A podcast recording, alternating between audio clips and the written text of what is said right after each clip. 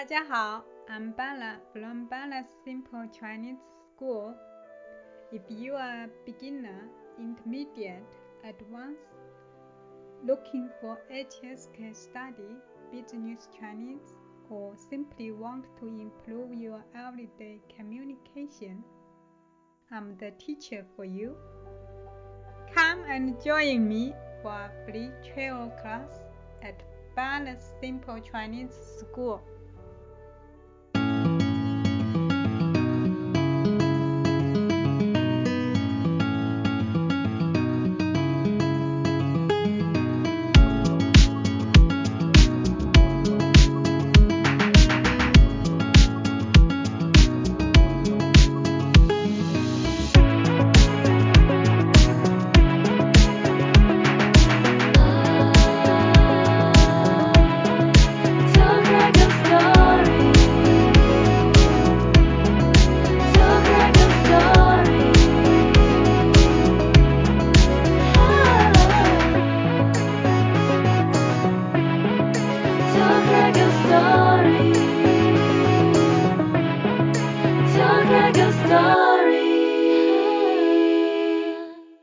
Everyone, Craig here. Welcome to another edition of the podcast, Tell Craig Your Story. Today we'll be speaking to Adrian Gomez. Now, Adrian is the promoter of Middle Kingdom Wrestling, MKW, in China. Now, MKW held its first show in July 2015. Now, Adrian is from the USA. He come to China in 2010. Now, I talk all things wrestling with Adrian, and we also talk about the WWE, AEW. We talk about the independent wrestling. Now, Adrian announced the date on the podcast for the Shanghai show in June, and I'm super excited to go to this event. But before we go, please go to our website where you're at Podbean. Tell Craig Your Story at podbean.com. We have a link tree there which tells you where Tell Craig Your Story podcast is streaming. We are on all the major streaming services Google Podcast, Apple iTunes, Spotify, to name a few. We also have VK for our Russian listeners and WeChat for our Chinese listeners at Tell Craig Your Story. We have a YouTube account there. Make sure you're subscribing to get all the latest updates. All right, here we go. This is my chat with Adrian on Tell Craig Your Story podcast.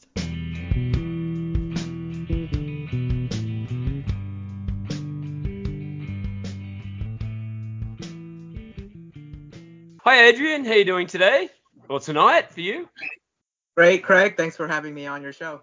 Not a worries. Thank you very much for your time. So tell us, what are you doing back at home? You've got your promotion here in China. So tell us about a bit of a review for 2023 so far. Sure. Well, as as you know, uh, living in China during the whole zero COVID policy, uh, it was a bit Yeah. difficult to uh, get in and out, wasn't it?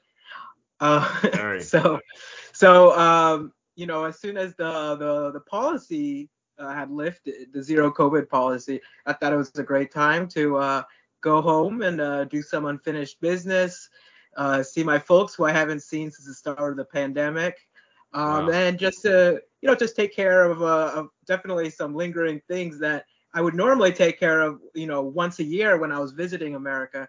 But Hmm. it had been about three, uh, more than three years since I was last back home. So um, just staying here a bit longer. But by next month, I should be back in China. Right. And for the promotion, sorry, I, I did see that you did have one recently, but it got postponed. Right. So regarding Middle Kingdom Wrestling during the pandemic, you know, at the at the start of 2020, uh, well, I guess I'll just give a little bit of a, a brief background. Sure, go for it. You know, Yeah. Middle Kingdom Wrestling, uh, we're a pro wrestling company in China. We do, uh, you know, sports entertainment based events, uh, uh, similar to what you might see like on WWE or, um, you know, older than that, maybe you might be fami- familiar with WWF or WCW, but that's Mm. what we did. We try to create our own local brand of pro wrestling, uh, which we call like pro wrestling with Chinese characteristics. Um, we started MKW in 2015, and then um, you know the ball just kind of got rolling there. I mean, we were able to get a lot of support, a lot of fan support, uh, a lot of interest from media and folks like that that were just you know supporting grassroots organization uh, Right. of pro wrestling in China. I think it's something that everybody wants to see succeed. It's something that a lot of people uh, are just, you know, they all hope that. What I found, what I found is that it wasn't just me, that it wasn't just me who like. I'm the one who started MKW, but what I found is that I was able to find a lot of people with the same vision, the same drive, that also wanted to make professional wrestling become like a mainstream product uh, in China.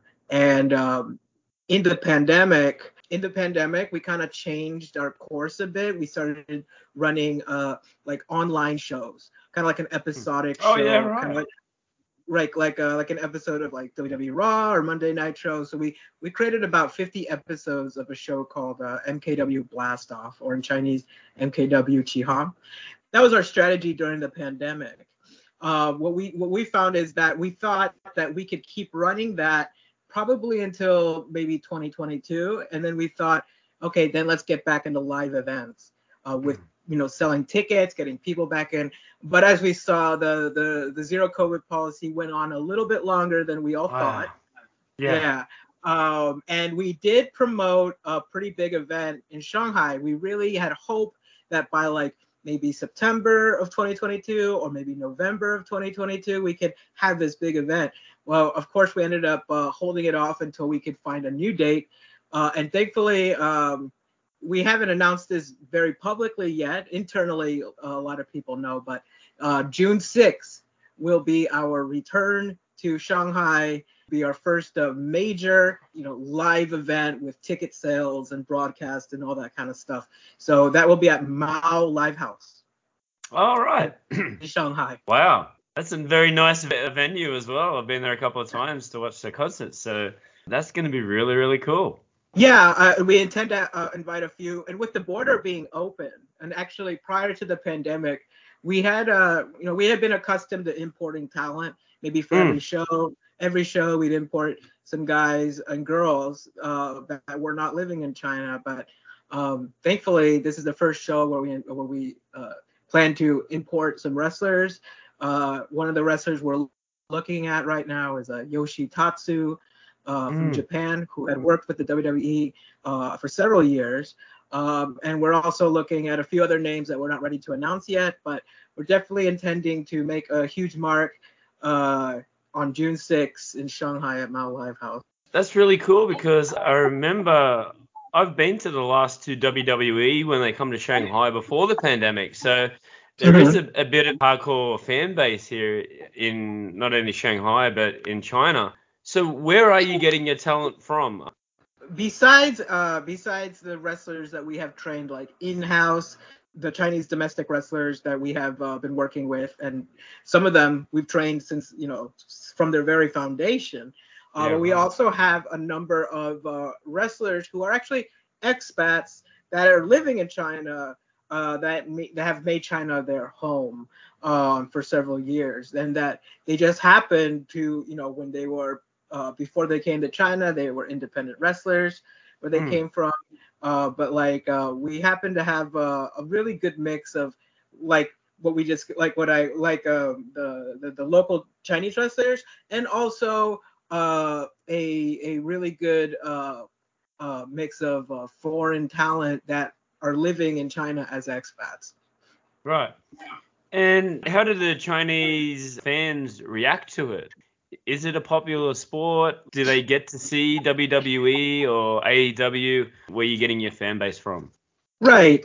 It really depends. See, if we're running a show with where we're selling tickets, so, and we've ran a lot of shows where you know it was uh, like a traditional, I guess you could say, wrestling show setup where you got to buy tickets to get in, um, and um, you know uh, the video is might be aired live on broadcast or maybe later in post production. But those fans that typically buy a ticket uh, to come and watch us live, I would describe them as being very, I guess you could say, like Western, you know, wrestling fans. They get it. They understand. Uh, they understand the product. They understand, uh, you know, their part in the wrestling performance. They know their part. They know what they need to do as fans and how to enjoy themselves, whether it's, you know, cheering on the faces or booing the heels or whatever they need to do. They get it Uh, and then we also uh, have also ran shows uh, that are uh, like public shows. So that can be like outside of a shopping mall or inside a shopping mall or maybe Oh, some yeah. kind of some like open square. And in those places, you know, you will attract, uh, I guess you could say, people who are, are not familiar with wrestling. Maybe, um, maybe they've just, uh, maybe it might be beyond their age demographic, or it could be just that they've never really sat to watch it. But those folks uh, tend to be a little bit confused in the beginning. However, uh, for those that stick around and do continue to watch the matches, I do notice that very, you know, you get to see a little bit of a transformation of the Right. casual audience when they're like, oh, okay, you know what, I get this. You know, that's the good guy. That's the, oh, okay, I see. And you can you can see that transformation. And I do think that that's what makes wrestling great is that really everyone has the potential to be a fan, and that's why it's kind of kept us dri- uh, uh, going this whole time because we feel that every time you get the product in front of people's eyes, it uh, the the the turnaround time for them going from non-fan to either uh, a potential casual fan or a super fan can ha- happen literally uh, you know within minutes. So uh, those are the two different kinds of audiences. Yeah, absolutely. And what was your decision to come to China in the first place? What drew you in? It's not every day that you decide to just wake up and go to China. Sure. Um, I came to China in 2010. Um, in 2010, I was a huge fan of uh, of the TV show uh, No Reservations with Anthony Bourdain. He's a you know he's a he's a travel host that's inspired millions of people and Mm. millions of dreamers. Uh, I would consider myself one of those dreamers. And at, at that time, around 2010, early 2010, he did an episode in Harbin, China, which was actually like Mm. there's just something about that particular episode and the way he was able to present and describe China in such a place. You know, you, you you typically see like Shanghai, Beijing, you know, uh, uh, those kind of cities. But when you saw when I saw, you know, a place that just looked so unbelievably different that I couldn't believe existed, Harbin, and I just decided pretty much right then and there. I had just come back from a term in uh, uh, Guanajuato, Mexico. I was doing a, uh, a university term there, and Right. I was at my parents' house and I was watching that episode, and I decided, mm, you know what? I'm gonna just check out if there's any jobs or something. I don't know how I'm gonna get there, but I'm gonna get there. Uh, and of course, uh, I was able to find my way there eventually through an English teaching gig uh, at the in uh, August of 2010. Right. So you said you were in Mexico at the time. Did you watch any of the Mexican wrestling down there, the Lucha Libre? Yeah, wh- wherever I go, I will make an effort to watch local wrestling. So I was Yeah. there for a few. I was there for a few months doing a, a university course there, and um, and I saw a poster for. Uh, I saw a poster for like a traveling lucha libre gig. I mean, lucha Mhm. libre yeah event. And uh, yeah, I took some of my classmates there. I convinced them to go. I was like, "You All right. yeah, I was like, you guys have to see this. It was a, it was a few girls. It was like two girls from Ireland. I can't remember. I remember it was two girls from Ireland and an American guy. I was able to get a group. I was finally able to get a group. I'm like, let's just go. Uh, and uh, we ended up going, and that was a lot of fun. It was. Uh, I can't. You know, I wasn't familiar with any of the wrestlers or anything like that, but it didn't really matter. It was just like watching lucha libre in Mexico was just an Yeah. experience in of The itself. whole, whole f- high flyers there in, Mexico. Yeah. Mhm. So- yeah, definitely its own style. So, what was your first impression of China? You know, for me, it was this is just like a totally different thing. So, for you in 2010, I think they called, or maybe Shanghai, the Wild West. So, for Harbin, what what was your first impressions there? Uh, yeah, 2010 uh, Harbin was definitely different than 2023 Harbin. You know, it's it's interesting because uh, I know you asked me what my first impression is, but you know, I just really want to. The first thing I want to say is this: uh, what the lasting impression is, where I'm like, wow, it's changed so much in those 13 Yeah. years. But yes, 13 years ago when I first arrived, obviously it's a it's a it's it's not a major city, but the, mo- the probably the biggest impression was the population, right? Like Mm. it doesn't seem like where it doesn't seem whether you're in a Shanghai or Beijing or a city like Harbin, you're always around more people than you've ever been around it. Yes. Another another very interesting component of uh of, of you know landing landing in China for the first time had to be one thing that I just couldn't get over, and unfortunately I did try to take care of that, and that's the language. I started to realize I started to realize that all the Chinese language that I listened to in like films and TV shows, you know, it's nothing like what it is in real life, or at least the that kind of accent, the Dongbei accent. Yes. Um, and I made a pretty big effort to to learn Chinese, pretty much as quick as I could as soon as I got there. And um, you know, that, and I, I would say that's something that I recommend to to anybody uh, who comes to China. I know everybody learns Chinese at a different rate. Everybody learns Chinese at a different, you know, everybody's, uh, you know, not everybody has had uh, the the the the ability to to process a second language. It's so hard. It's so hard. Uh, but at the same time, I think it increases everybody's enjoyment of it, and that's one of the cool. Arriving in, in China and hearing like the Dongbei accent, which prior to coming to Harbin, I was doing some like pin like uh, some Chinese lessons in like on like YouTube and things like that, and you just realize, wow, this is, you know, oh, I was listening to Cantonese, and I'm like, what, like, and then you come to Harbin and it has its own complete unique uh, Yeah. dialect and accent, and it's like, yeah, and thankfully, uh, um, it turned out that the Harbin accent is like one of the most standard Chinese accents. So Mm. like, for if you're gonna learn like Putonghua, they say like uh like Harbin is like one of the the best places to learn Chinese. So I was actually quite lucky uh, to have been able to get a basis of Chinese in that city. Yeah, right. And uh, going back even further, I do believe you were raised in Phoenix. Is that correct? My my father uh, is I, I was a military kid, so Hmm. uh, growing up, I spent maybe like the first ten years of my life uh, going abroad. I mean, living abroad. Like I lived in uh, Japan for several years, for Oh, about yeah, five right. years. I lived in Japan, and then uh, we settled down when I was around 11 years old in Phoenix. Right. And when did you start getting into uh, the wrestling? Was it just watching on TV? Did, were your mum and dad sort of interested in it as well?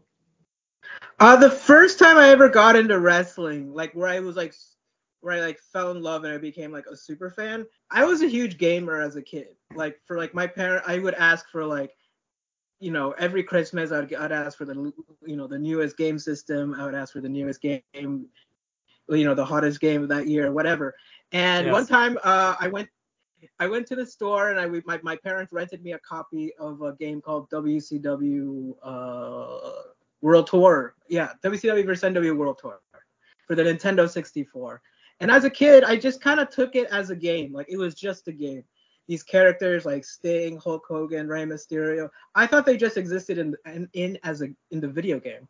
Uh, and then I remember like a week later, I'm flipping through the TV channels, and you know I, it's WWE Nitro, and I see like Hulk Hogan and the NWO, and then I see like Sting come down from the rafters. He single-handedly beats up the whole NWO, and I was just like, in my hand, I'm like, in my mind, I'm like, holy crap, this is like a video game. Like this is exactly like the game, but it's, Yeah, yeah. these are real people, and you just kind of realize like it's probably the, the closest thing to making you realize that wrestling is just kind of like a simulated video game. Yeah. I'm a huge gamer, so like when I saw that, I'm like, they, it's like they're living in a video game. And watching again, and, and that, that Sting was like the first wrestler I fell in love with. I got really into like the Wolfpac and all that stuff, and it just grew and grew and grew. Uh, and um, I just became like wrestling just became something where like no matter where I was in my life, uh, no matter what point I was, uh, wrestling my wrestling fandom was something that was probably one of the most like consistent things about my life. Hmm. And did you started going to the shows as well uh, at that that time?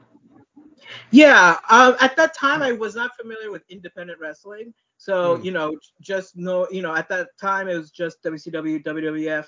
When uh, WCW came to town to Phoenix, Arizona, uh, my dad took me to uh, a WCW house show, took me to a Monday Night Nitro, Um, and um, I just and then I was started going to WWF events when WCW folded.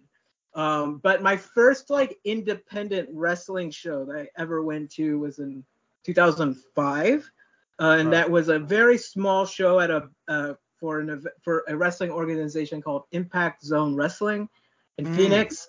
Um, and that just blew my mind. I mean, it was like a like 50 people attendance, tiny little bar, but like it just you know you started to see like the effort of everybody. Yeah. Like, everybody was working so hard. That one of the things that really like drove me to feel to have like a lot of faith in this being like an industry that could you know lead towards a lot of success is the fact that I a lot of those wrestlers that I was watching in those independent scenes they ended up working for the WWE. Like I remember right. watching like uh, Justin Roberts. He was at an IZW show, and then like six months later, he was on TV. Um, uh, Frankie Kazarian. Mm. Um, yeah, Frankie Kazarian. Oh, um, I can't remember the name of this one particular wrestler, but WWE got him and they like gave him a they gave him a pretty big role. I quite can't quite remember his name, but I remember like, oh my gosh, I just saw him like two months ago, like in the Yeah. flesh, like you know what I mean, like just a few feet away from me, you know, and it's just like, you know, so it started to get get me like into like this rabbit hole of independent wrestling Mm. and then that's when I like started getting into like the bigger independent wrestling groups like Ring of Honor, uh, Combat Zone Wrestling, IWA Mid South. I started getting in, really into a rabbit hole of indie wrestling. Any ECW? Yes, but not the old ECW. Uh, uh, Right. We went to an ECW house show that was Oh, during right. the resurrection. A resurrection. It was during the resurrection Of the- of WWE's ECW, which unfortunately was not Oh. quite like you right. know, I think a lot of people have their opinions about it. It was okay, but yeah, I mean, I guess I can officially say I've been to an ECW show uh, in Mm. 2006. Wow, that, that's really cool. So when did you start getting into the deep end of the wrestling and thinking about, hey, I can do this myself? Well, I started uh, going to when I was going to school in San Antonio, Texas. I went to college there, and one of the things that really, when I kind of like went, I guess you could say like too deep into the scene. When I say too deep, that means like I just, you know, I got the bug in me. Right. and when uh, and that's when uh, there's a local federation there called Anarchy Championship Wrestling, and the promoter there, Darren Childs, he was really cool, cool to me. Um, he always like, you know, he'd let me ask him a lot of questions, pick his brain. I would kind of show up early and try to do anything I could. Be like, hey, do you need help with something? You know, at one point I was even helping to set up like a barbed wire, uh, barb, uh, no rope. We, we we took down the ropes and we put barbed wire. We replaced the ropes with barbed wire uh, for a match, you know. So, you know, I thought that was like, you know, I'm like, this is amazing, you Yeah. know. And the brutality of that match, I don't think I could really enjoy it as much anymore. But in 2000, when I was like, you know, 20 years old, I thought that was like amazing. Um, and that's really what like really, you know, got that bug in me. I started realizing and asking a lot of questions and being like, you know what, know, what would it take to run a wrestling show? What would the budget be like? You know, how, how does the logistics work? How many guys should you fly in? How many should you rely uh, locally? Um, you know, what what kind of promotion and marketing can we do? Something that just stuck in my head. And one of the things that when I went to China, that never necessarily left. Like I still had that Mm. bug in me. right. Uh, it's not something that like uh, you know I knew I wouldn't do it like immediately, but like after I got comfortable in China for a few years, uh, but by around like 2014 ish, that's when I'm like you know I've been there about f- almost five years then, and I'm like, you know what, maybe I can maybe I have the resources to to give this wrestling thing a try. And what other promotions were there at the time, or was this like an original thing?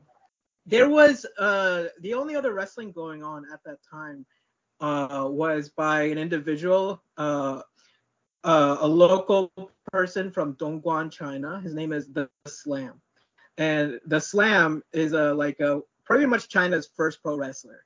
He ended up getting trained to be a pro wrestler in South Korea, and he came back to China and like try to build his own league. um, you know, he, he didn't really have the resources to grow it as big as he wanted, but he always has the passion to keep, uh, you know, and, and always very helpful towards anybody who wants to do wrestling in China. So Mm. when somebody had told me, when somebody had told me, uh, uh, actually I contacted a Hong Kong wrestler named Ho Ho Lun, and Ho Ho Lun, who actually had a, he's actually has had a WWE contract in 2016. Oh yeah, right. And and uh, Ho Ho Lun told me, uh, uh, hey, if you want to do wrestling in China, I he goes, you should connect with the Slam. So um, the Slam is somebody who I'm still friends with today, Mm. um, and he's somebody that I owe a lot to because you know he was able to to to provide a lot of resources, a lot of know-how and knowledge into the Chinese wrestling scene. Uh, again, he never quite had the resources uh, that he would have liked, but uh, still, he was the only one at that point, the only other person who had even tried to run a pro wrestling organization in China. So, you know, you asked if we're the first one. I wouldn't say we're the first one. I would say we're the second one in, Right. in history. And then 2015 July, was it the first match or the first show that you had? Yeah, uh, we ran it uh, with in collaboration with the Slam and his Right. organization. He, at that point, we just you know we're just getting our, our feet wet, and you know I uh, we decided to run a show together. So we just split the resources. I said let's do a two day show. Let's do it together, uh, and let's see what happens. And um, we were able to create a lot of buzz in that first show in China. Like it was it. To be honest, uh, you know, it was not our, it was not the best wrestling show, but for some reason, people were just like, like enamored, like, wow, there's a wrestling company in China now. Like, like people just kept, kept, kept contacting me, media pe- people, Yeah. Really even within, uh, even within, and I, I can't tell you why, but like even like just a, a few months after doing that show, like Forbes called, first, like Yeah, Forbes, right. they wanted to do like an interview with me about that show uh, and what we were doing, and it was just like, I think we were able to get like, I think the at that point the interest in Chinese wrestling was very high because I think WWE was kind of teasing that they were gonna do something. So like for a while, actually not for a while, I mean even until today, you know, like that momentum from that first show was just kind of like perfect time. This was like Mm. perfect timing. Uh, and because WWE was just about to do their first press conference in Shanghai, uh, we kind of like Mm. beat them to it a bit by like a few months. So like, you know, I didn't even know they were gonna do that.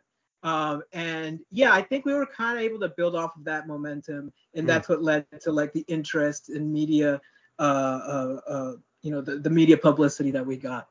Yeah. And who came up with the name? Obviously, it was yourself, but why the Kingdom of Wrestling? Middle Kingdom, you know, Zhonghua.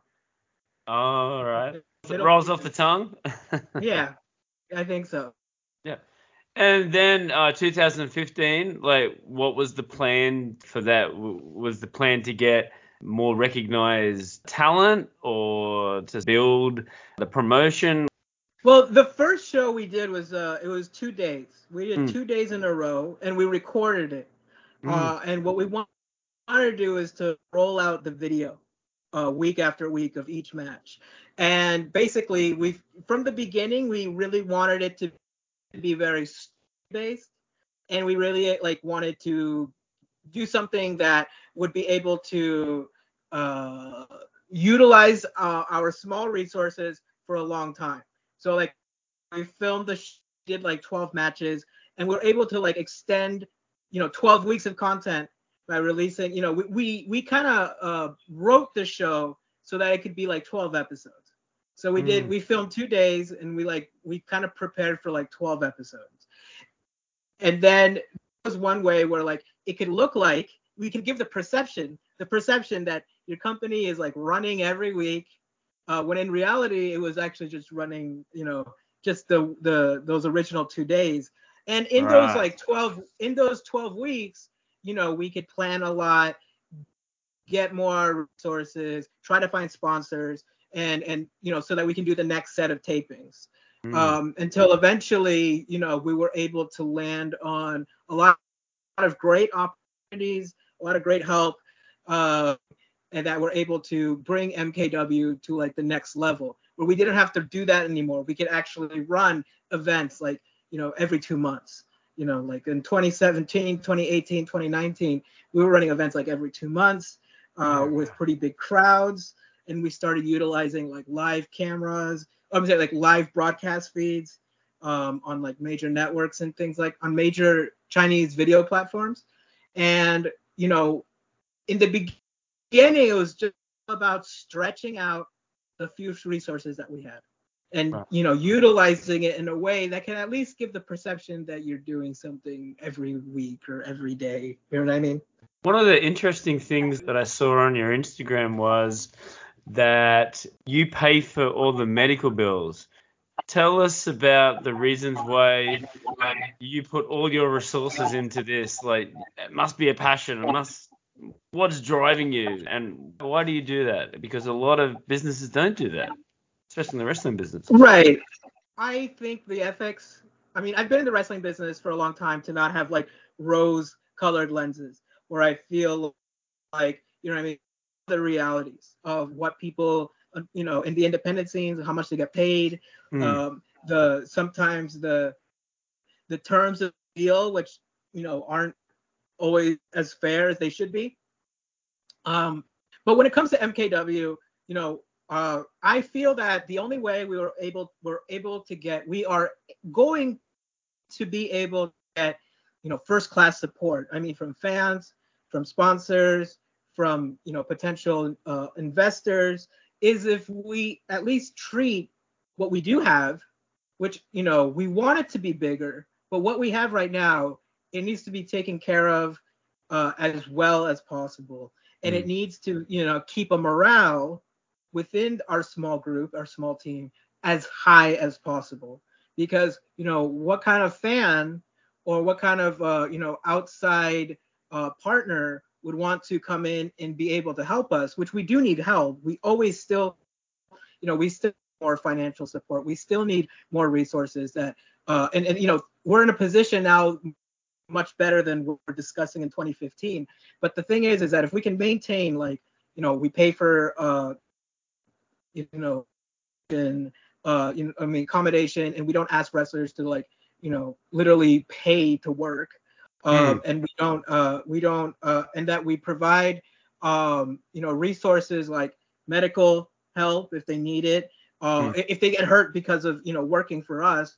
I don't know you know i i personally for me it would be hard uh you know maybe if uh i can't speak for others but it would be really hard to like sleep at night knowing that like somebody had like a really um um awful injury you know working uh you know and, and for mkw and you know we weren't able to take care as much as we could. So um when it came to that post that i did post before about you know at mkw we always do this this and that the reason I mentioned that is because at the time there was a scandal, not in MKW, it was a scandal uh, outside of China, but it, it kind of caught the wrestling world by storm. Hmm. And I just couldn't believe what I was reading about what the promoter was asking the wrestlers to do, what he wasn't doing. I just like it, it just it, I just couldn't believe it, and that's why I came out and said what I said, uh, because I think uh, when you realize what kind of promoters there are out there, and believe me, the ones I associate with, and I'll be honest, I've come across very seldom like the scummy, like carny promoter. I would say in my industry, like at least to people I, I have in my circle, you know, I would say everybody does their best to take care of others. But I did come out and say that recently, uh, you know, because it was in response to the current wrestling drama going on at that time, which unfortunately did kind of paint a bad light on our industry. Yeah. So, do you have like a training center there where you're developing new talent? And where can people go if they want to try out for MKW? Sure. Um, right now, uh, we used to have two training centers, one in Harbin and one in Shanghai, and Hmm. now we've decided to focus just the one in Shanghai. Um, and what we have is a weekly free wrestling club uh, every Saturday at Animal MMA, um, at Animal MMA Gym, uh, which is a gym, an, an MMA gym run by uh, Kyle Roski in in uh, in Shanghai. Uh, we partner with uh, his gym to allow weekly wrestling classes, Mm. and uh, through that, uh, we've been able to maintain a wrestling presence in Shanghai, where everybody can get together every Sunday to train, uh, hone their skills, do pro wrestling related fitness, and also, uh, you know, just for more people who are curious if they want to meet with us and kind of get an idea of what the wrestling, you know, what wrestling entails in China. Uh, we also are very happy to to meet with folks at the wrestling club Hmm. every That's- Sunday. That's really cool. Wanted to ask, like, I know with the entertainment here in China, it, it can be very restrictive. Like, for an example, like if a band from overseas comes here, they have to give all their music to the to the government. To there's lots of action there. There's lots of punching. People could get hurt. So, are there restrictions uh, with doing a promotion in China?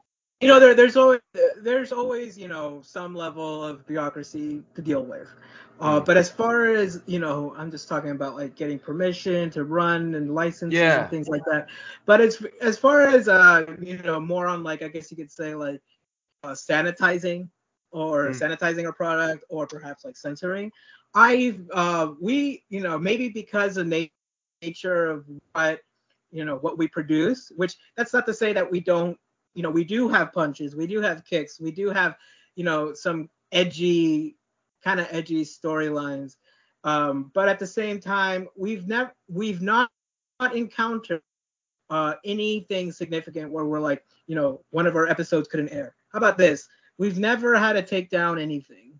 Right. Um, we've never, I mean, we upload all our shows on um, every major Chinese streaming network uh, platform, and we've never had to take take down anything. So um, at the moment, we've not come across that. But also, I would say that we try to have like a very common sense approach to uh, what is going to be featured on our program.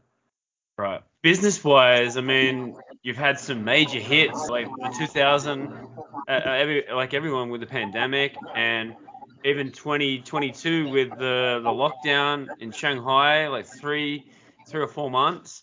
So, how are you able to sort of survive after all these long periods without any sort of people uh, buying tickets or buying like merchandise?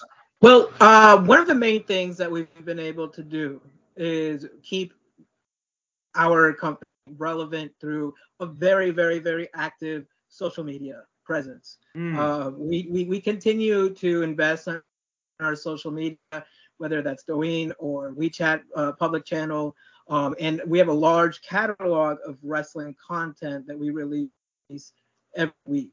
So one of the main things is always trying to keep the company relevant by always being in the social media space and always doing interesting methods to promote wrestling. For example, we recently had this very uh, last year in 2022 during the peak of like zero COVID, uh, the zero COVID lockdown and all those kind of things.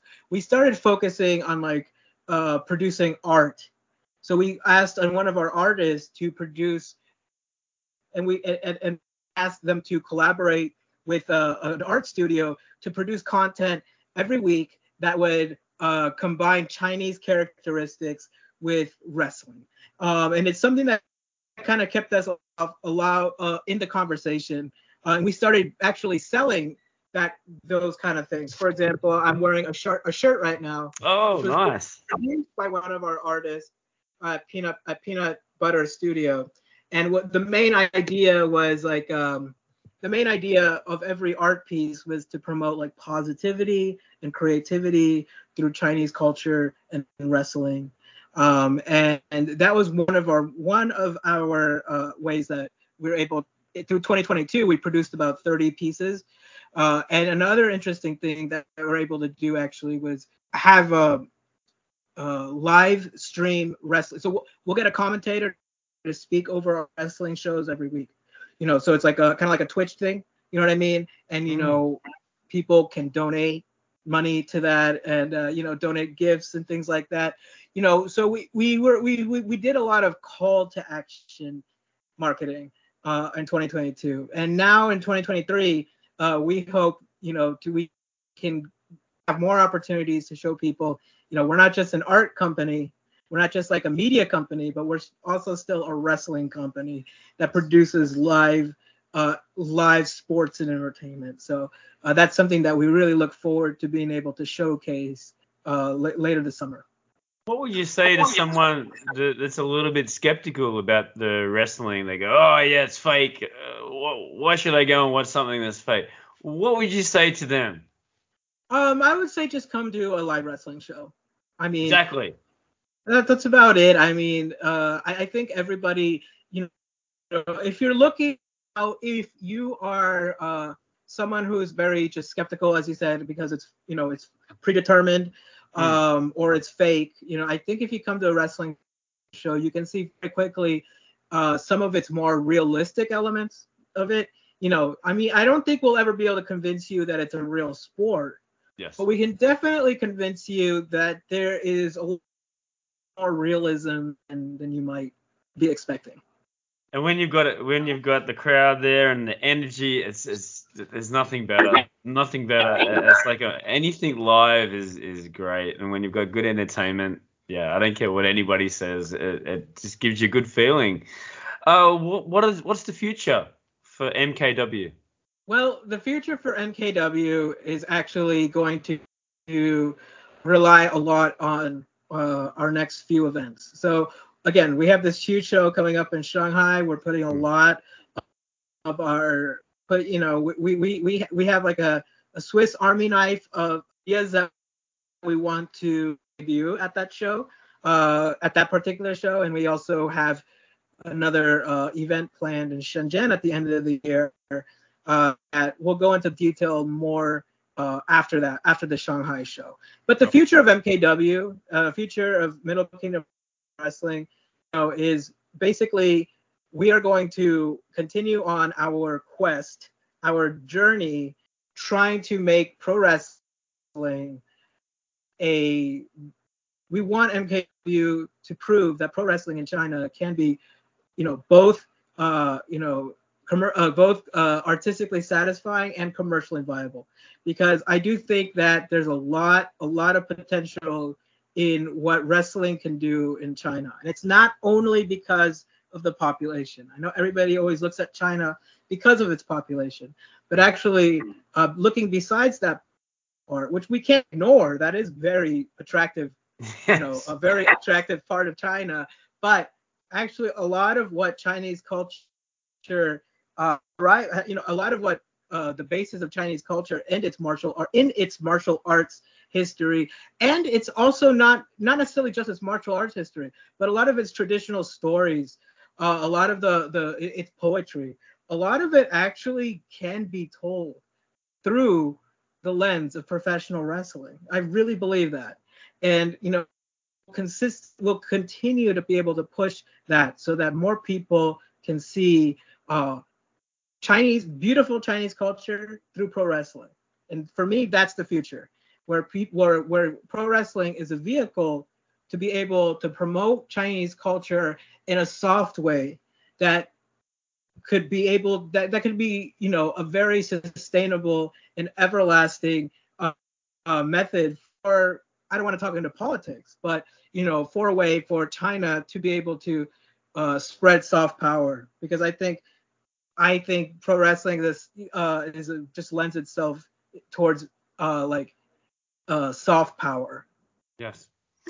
And it'd be so so awesome to get affiliated with like an independent in the US or that would be perfect to sort of get get that as well. I hope everything goes well. I want to ask in wrestling um, and for you personally, what's the best piece of advice you've ever been given? When it comes to doing business with somebody, uh, make sure they're nice. Mm, Yeah. it's very Make sure interesting. It's very Yeah. interesting. nice. Social medias, Adrian. Uh, where can we find you and where can we find your streaming? Uh, if you want to find Middle Kingdom Wrestling uh, on our international social media, please find us on Instagram, which is MKW China, uh, Twitter, MKW Wrestling, Facebook, Middle Kingdom Wrestling, YouTube, Middle Kingdom Wrestling. Um, and if you want to find us outside of China, uh, outside, I mean, outside of, uh, on, like on the other side of the firewall, uh, you can find us on WeChat at MKW Shuaijiao Wangguo. Um, and on We, yeah, WeChat Shuaijiao Wangguo, or just on Baidu us. Google us Mm. or Baidu us, both are okay. If you want to follow me personally, I'm on uh, Adrian G Adrian G4 on Twitter, as well as on Instagram, as well as on Facebook, LinkedIn, however you want to communicate. Sounds very good. Just a quick thing before we go. I asked a couple of quick questions, and I know you're a big wrestling fan. Uh, you give me your top two or three favorite. All right, just very quickly, and then we'll finish it off. Are you ready, Adrian? Mhm. Okay. So, what promotion was your favorite during the war? Were you WCW or WWF? WCW. WCW. Okay. Uh, who were your top three Yeah, W- favorite? Who were your top two or three favorite wrestlers of all time? Sting, Jeff Jarrett, Kurt Angle. Ooh, good, good picks. And independents before they were famous. Who who were your top three? Oh, okay. Uh, Zombie Dragon, Peter Avalon. An up and coming star from MKW and why? I would like to promote uh, a few guys from MKW, uh, Sure. one Chinese and one foreigner. Okay, Sure. so number one, I would say uh, we're on for our Chinese side. I'd like to promote uh, DC Chen. DC Chen, he's a young guy who uh, came to us and he really risked it all. He put his whole life on hold to come and be a professional wrestler, um, and he was able to prove himself uh, working for MKW. I mean, uh, training in MKW, eventually fighting in MKW, and winning a championship in MKW. So I really have to say, DC Chen is one you should, uh, one who, who who a lot of people should look out for. Uh, when it comes to an independent wrestler, I'd like to, uh, I'd like to put over. I'm sorry, a foreign MKW wrestler. I'm sorry, a foreign MKW wrestler, uh, Zombie Dragon. I think Zombie Dragon is one of the best wrestlers in the world. Uh, we've been so grateful and so thankful the fact that he's been working for us for the last uh, five years. Uh, and I think that Chinese wrestling's been able to flourish so much because of his knowledge and the expertise that he's uh, instilled in China. And I really hope uh, one day he can get a big contract. Very good. Top two or three favorite musicians. uh, Neil Young, uh, Radiohead, and, and um, Blackpink. Mm, very cool. Very, very good mix there. And final question: Who is your greatest inspiration slash hero and why? Oh, I would say my greatest inspiration, uh, my greatest inspiration uh, is actually from the the gaming scene. Um, he's the president. He was the then he passed away, but he was the then president of Nintendo called Satoru Iwata. I Mm. liked him because uh, he started off as an engineer, uh, and then he like worked his way up to being the CEO of Nintendo. And I really like uh, I, I like that he was able to. This is before he passed away. He did pass away as CEO in 2015, but I like that he was able to have some of the biggest successes in Nintendo's career during his period, and also some of the biggest lows. So it means he was trying things the, every single time. That whole time he was there, Nintendo Mhm. was like went up to the top, went to the bottom, went to the top, because he was always trying new things. So I was just I, I I always look at that as an inspiration because maybe in a way I kind of look look at myself like you know we have been at the top we've kind of in because of the pandemic we've kind of fallen a bit uh, I think we can get back to the top uh, in the future for sure or when I say to the top I more like mean like back to uh, positive momentum Absolutely. Adrian, thank you very much for your time. Been great to chat with you. Really inspiring that what you're doing here in China and with wrestling in general. Keep doing what you're doing because I know that you're making a lot of people happy. Really happy to promote your MKW anytime in the future. All the best. Oh, thanks, Craig. Uh, would you? Uh, I'd like to invite you. I don't know what your schedule is, but I'd like to invite you to our event uh, on June 6th. I, I would like to personally invite you. So if uh, if you have time that day, I, uh, maybe we can meet face to face then. Love to come, and I'd actually like to go and have a look at the training center in Shanghai as well when you come back to uh, China. Sounds great. Hi, I'm Tony Fair, founder of Victorian Grooming Company. Is your beard feeling dry or the skin underneath itchy? Maybe you'd rather soften and tame your beard instead. Our classic collection of beard oils, balms, and soaps will leave your beard looking, feeling, and smelling amazing. And if you prefer shaving, our pre shave oils and shave soaps will give you a smooth and razor burn free shave. Handmade in Edmonton with natural ingredients, visit VictorianGrooming.com.